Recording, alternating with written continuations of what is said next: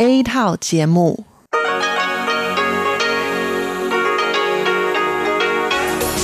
Đây là Đài Phát thanh Quốc tế Đài Loan RTI.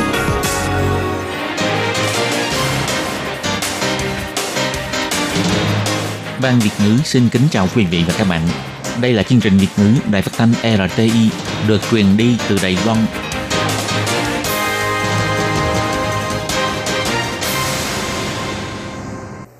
Các bạn thân mến, Hải Ly xin chào các bạn. Hôm nay Chủ nhật, ngày 7 tháng 7 năm 2019, tức ngày 5 tháng 6 âm lịch năm kỷ hợi.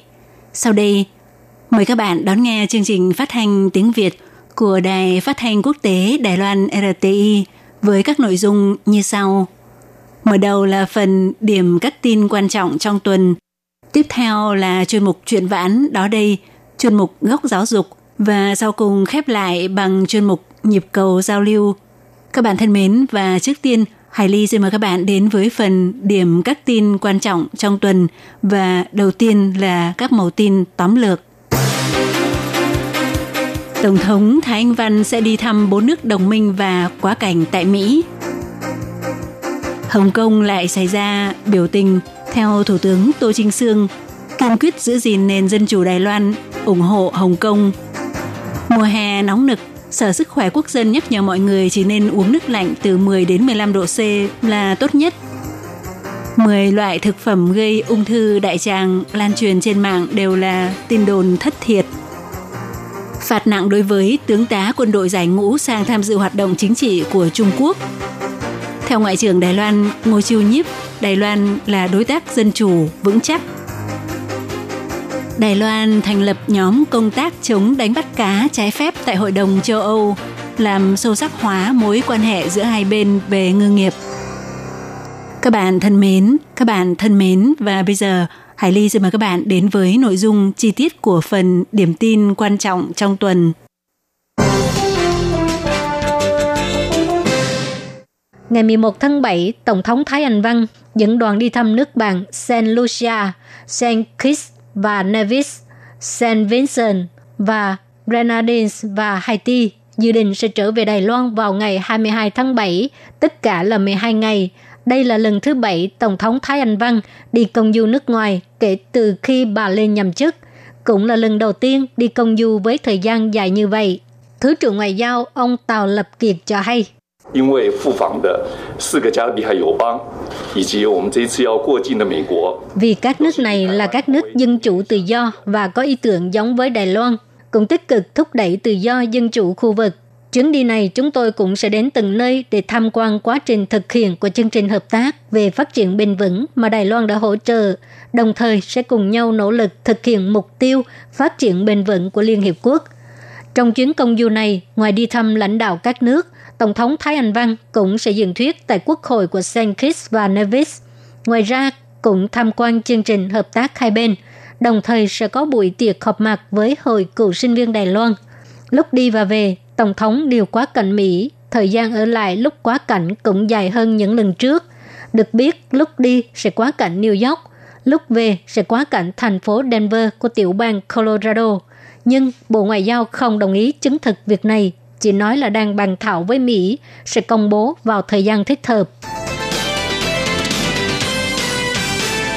Hôm nay ngày 1 tháng 7 là ngày kỷ niệm 22 năm Hồng Kông chuyển giao chủ quyền. Để ứng phó với dự luật dẫn độ sang Trung Quốc, đoàn thể dân sự Hồng Kông lại tổ chức biểu tình yêu cầu rút lui dự luật này và yêu cầu đặt khu trưởng Hồng Kông Lâm Trịnh Nguyệt Nga từ chức. Lễ chào cờ kỷ niệm Hồng Kông được trao trả về Trung Quốc diễn ra tại quảng trường Kim Tự Kinh.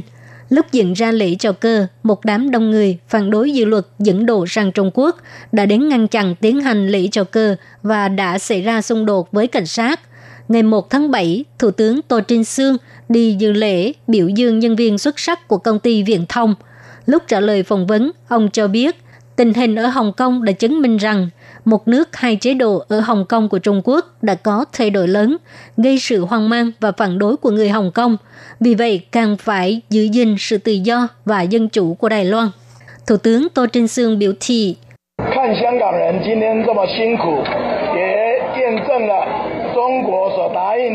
Ngày nay, người Hồng Kông vất vả như vậy cũng đã chứng minh rằng Trung Quốc từng hứa một nước hai chế độ sẽ không thay đổi trong 50 năm. Nhưng giờ đã có một sự thay đổi lớn, khiến cho người Hồng Kông hoang mang và phản đối. Vì vậy, chúng ta càng nên giữ gìn nền dân chủ và tự do của Đài Loan. Chúng ta ủng hộ Hồng Kông, cổ vũ cho người Hồng Kông. Để ủng hộ Hồng Kông đấu tranh đòi quyền dân chủ, Chủ tịch Đảng Dân Tiến Trác Vinh Thái cho hay sẽ nghiên cứu và bàn thảo phương pháp hỗ trợ Hồng Kông. Trước khi Hồng Kông diễn ra cuộc biểu tình ngày 1 tháng 7, Tổng bí thư của đảng Dân Tiến là Văn Gia đặc biệt liên lạc trực tuyến với Tổng thư ký đảng Demosito ở Hồng Kông Huỳnh Chi Phong, bày tỏ cách nhìn của ông đối với một nước hai chế độ. Huỳnh Chi Phong biểu thị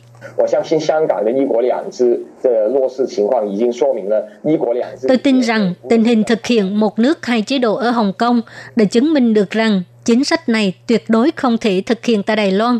Tôi hy vọng sau này bạn bè đấu tranh đòi quyền lợi dân chủ Hồng Kông và Đài Loan có nhiều mối liên kết hơn. Sau này khi đối mặt với Bắc Kinh, Hồng Kông và Đài Loan cùng đoàn kết đối mặt với sự áp bức của Bắc Kinh, cùng nhau đấu tranh đòi quyền dân chủ và tự do.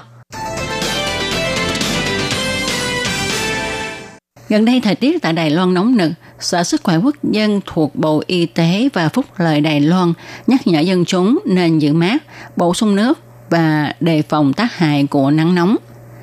Sở Sức khỏe Quốc dân Đài Loan nhắc nhở các ban ngành nên tùy theo thời tiết mà có những biện pháp ứng biến sao cho thích hợp. Ví như giảm thấp nhiệt độ tại nơi làm việc, cung cấp nơi mát mẻ để cho công nhân nghỉ ngơi, tránh làm việc nặng nhọc vào giữa trưa nắng gắt. Bổ sung nước cho cơ thể nhưng không nên uống nước quá lạnh, chỉ nên uống nước lạnh khoảng 10 đến 15 độ C là tốt nhất.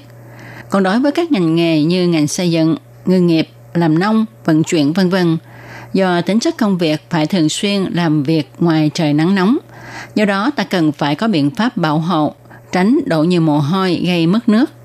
Sở Sức khỏe Quốc dân nhắc nhở, nếu phát hiện người ra nhiều mồ hôi, đau đầu, buồn nôn, thậm chí chuột rút, thì lập tức đi vào chỗ mát ngay, rồi tìm cách hạ nhiệt, đồng thời nhanh chóng đưa đến bệnh viện. Hamburger, gà chiên, cơm hộp, mì bò là món ăn mà nhiều người yêu thích. Đặc biệt sau khi ăn thì ai cũng muốn uống một ly trà sữa chân châu hay các loại thức uống khác. Gần đây trên mạng xã hội lan truyền 10 loại thực phẩm gây ung thư đại tràng. Thứ nhất là hamburger, khoai tây chiên và Coca-Cola. Thứ hai là cơm hộp và trà sữa chân châu. Thứ ba là sữa đậu nành và sủi cảo chiên. Thậm chí có người còn tổng kết thành một bản ghi rõ thực phẩm nào kỵ với thức uống nào và cho biết bản này do Bộ Y tế và Phúc lợi Đài Loan liệt kê. Bà Lâm Lợi Như, trưởng tổ phòng chống ung thư cho biết, đây là tin đồn thất thiệt, nhưng có thể là do chuyên gia dinh dưỡng muốn tuyên truyền khái niệm ăn uống lành mạnh. Thật ra người dân Đài Loan thường mua thức ăn nhiều hơn là ở nhà nấu nướng. Do đó chúng tôi kiến nghị mọi người cho dù mua thức ăn bên ngoài cũng nên chú trọng thực phẩm lành mạnh và đủ các chất dinh dưỡng. Đây là bản chế độ ăn uống cân bằng dinh dưỡng mọi người nên tham khảo. Chuyên gia Lý Nguyễn Bình nói, các bà mẹ mang thai thì nên cẩn thận với thực phẩm chiên nướng. Ăn ít thôi, vì trước kia qua thực nghiệm trên động vật cho thấy chất PAHS trong đồ chiên có thể truyền cho thai nhi qua bánh nhau. Khi ta ăn quá nhiều đồ chiên nướng thì tỷ lệ thai nhi tử vong sẽ cao hơn. Thậm chí khi trẻ được 2 tuổi thì sức học tập và tập trung của trẻ cũng thấp hơn các trẻ khác. Những thức ăn ngon miệng thường nhiều dầu mỡ và mặn, cho nên chúng ta nên dùng thêm rau cải trái cây và những thức uống không đường để cân bằng dinh dưỡng thì sẽ có lợi cho sức khỏe hơn. Vào năm 2016, nhiều tướng tá quân đội giải ngũ đã đến Trung Quốc để tham dự hoạt động kỷ niệm ngày sinh 150 năm của ông Tôn Trung Sơn. Họ đã ngồi nghe diễn thuyết của Chủ tịch Trung Quốc Tập Cận Bình và đứng dậy hát quốc ca của Cộng hòa Dân dân Trung Hoa. Việc này đã gây xôn xao dư luận. Viện Hành Chính cũng vì thế mà sửa đổi luật, nhấn mạnh cơ chế quản lý viên chức nhà nước đang làm việc đã nghỉ hưu hoặc đã nghỉ việc. Ngày 3 tháng 7, Viện Lập pháp đã thông qua lần 3 dự thảo sửa đổi điều lệ quan hệ nhân dân hai bờ eo biển. Theo đó quy định, để không ảnh hưởng đến sự tôn nghiêm quốc gia, những người từng đảm nhiệm các chức trưởng hoặc phó lãnh đạo chính phủ của các cơ quan chính phủ Đài Loan trong lĩnh vực quốc phòng, ngoại giao, công tác liên quan đến Trung Hoa lục địa các cơ quan an ninh quốc gia hoặc người có cấp bậc thiếu tướng trở lên không được tham gia các nghi lễ hoặc hoạt động do cơ quan tổ chức mang tính chính trị, hành chính, quân sự, tổ chức đảng của Trung Quốc tổ chức. Căn cứ vào điều luật được thông qua vòng 3, những hành động như làm lễ chào, ca tụng hô hào và các hành động khác có cùng tính chất như nghiêng mình cúi chào cờ, biểu tượng, hát quốc ca của chính quyền Trung Quốc chính là hành động đã gây ảnh hưởng tới sự tôn nghiêm của quốc gia Đài Loan. Ủy viên lập pháp Lưu Thế Phương của Đảng Dân Tiến có tham gia công tác sửa đổi luật lần này cho biết, việc sửa đổi điều lệ quan hệ nhân dân hai bờ eo biển chính là hoàn thành mảnh ghép cuối cùng trong năm luật an ninh quốc gia. Theo nội dung sửa đổi được thông qua vòng 3 quy định, nhân viên chính vụ, thị trưởng các thành trực thuộc trung ương, lãnh đạo các địa phương hoặc nhân viên có liên quan đến lĩnh vực an ninh, lợi ích và bí mật quốc gia muốn sang Trung Quốc phải được sự xét duyệt cho phép của phía Đài Loan. Sau khi về nước phải khai báo với cơ quan đang làm việc. Nếu chưa được phê chuẩn cho phép mà đến Trung Quốc, có thể bị xử phạt từ 2 triệu đến 10 triệu đài tệ.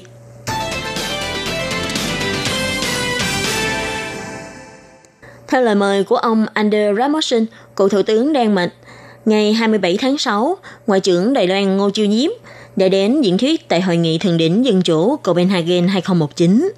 Gần đây, đơn vị tổ chức đã đăng video buổi diễn thuyết của Ngoại trưởng Ngô Chiêu Nhiếp trên Twitter. Ông Ngô Chiêu Nhiếp cũng đặc biệt đăng bài phản hồi rằng con đường phấn đấu vì dân chủ còn dài, nhưng Đài Loan với kiên định quyết tâm tiếp tục đi đến cùng.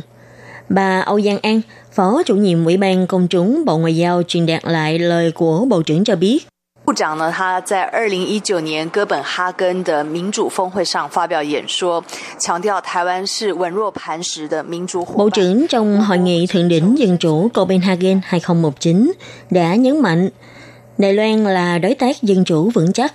Chúng ta không chỉ muốn sinh tồn, phát triển phồn vinh, mà còn sẽ tiếp tục kiên định đi trên con đường thúc đẩy dân chủ. Chứng minh dân chủ chính là con đường để toàn nhân loại phát triển tốt hơn. Ngoại trưởng Đài Loan không phải lần đầu tiên đến viếng thăm châu Âu, nhưng trước đây chưa từng công khai thông tin. Nhưng khi ông tham gia hội nghị thượng đỉnh lần này, ông Rasmussen đã chủ động đăng hình chụp chung của hai người lên Twitter và sân hô bằng chức danh chính thức của ông Ngô Chiêu Nhiếp. Tháng 10 năm 2015, ngành đánh bắt cá xa bờ của Đài Loan bị Hội đồng Liên minh châu Âu đưa vào danh sách cảnh báo thẻ vàng bởi chưa tuân thủ quy định của các hoạt động đánh bắt cá trái phép, không có báo cáo và không theo quy định của hoạt động đánh bắt cá, được gọi tắt là quy định IUUU. Sau khi trải qua sự nỗ lực của 3 năm, cuối cùng Đài Loan đã được Liên minh châu Âu dỡ bỏ thẻ vàng.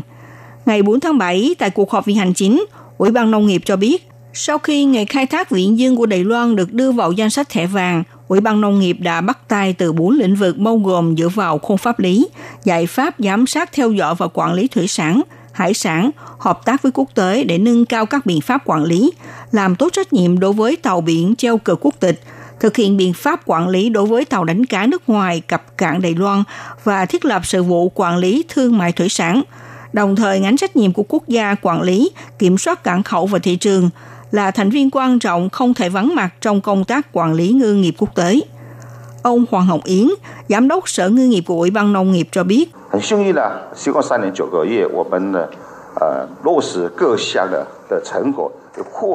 rất may mắn là sau 3 năm 9 tháng, chúng tôi đã thực hiện triệt để các thành quả, nhận được sự khẳng định cao của Liên minh châu Âu. Trong bản thông tin của cơ quan Liên minh đã đánh giá cao về Đài Loan. Trong tương lai, cũng đồng ý tiếp tục hợp tác với Đài Loan. Vì vậy, chúng tôi sẽ cùng với Hội đồng Liên minh châu Âu thành lập nhóm công tác chống khai thác thủy sản bất hợp pháp theo quy định của IUU, tiếp tục đẩy mạnh các chương trình cải thiện và hợp tác, Ngoài việc nêu ra bốn lĩnh vực vừa kể, hai bên sẽ cùng thảo luận và nỗ lực dàn xếp những vấn đề nảy sinh sau này. Thủ tướng Tô Trinh Sương cũng cho biết, cuối tháng 6, Ủy ban châu Âu dỡ bỏ thẻ vàng của Đài Loan không những giúp Đài Loan có thể xuất khẩu thủy sản ra nước ngoài, cũng giúp cho ngành nghề đánh cá xa bờ có thể tiếp tục phát triển. Ông rất cảm ơn sự hợp tác của Ủy ban Nông nghiệp và các bộ ngành, sự ủng hộ của ngư dân và tại Viện lập pháp thông qua ba quy định mới của luật ngư nghiệp. Các bạn thân mến, Vừa rồi các bạn vừa theo dõi nội dung phần điểm tin quan trọng trong tuần do Hải Ly, Lệ Phương, Tố Kim, Khiết Nhi và Minh Hà cùng thực hiện. Sau đây mời các bạn tiếp tục đón nghe những nội dung còn lại của chương trình hôm nay. Hải Ly cũng xin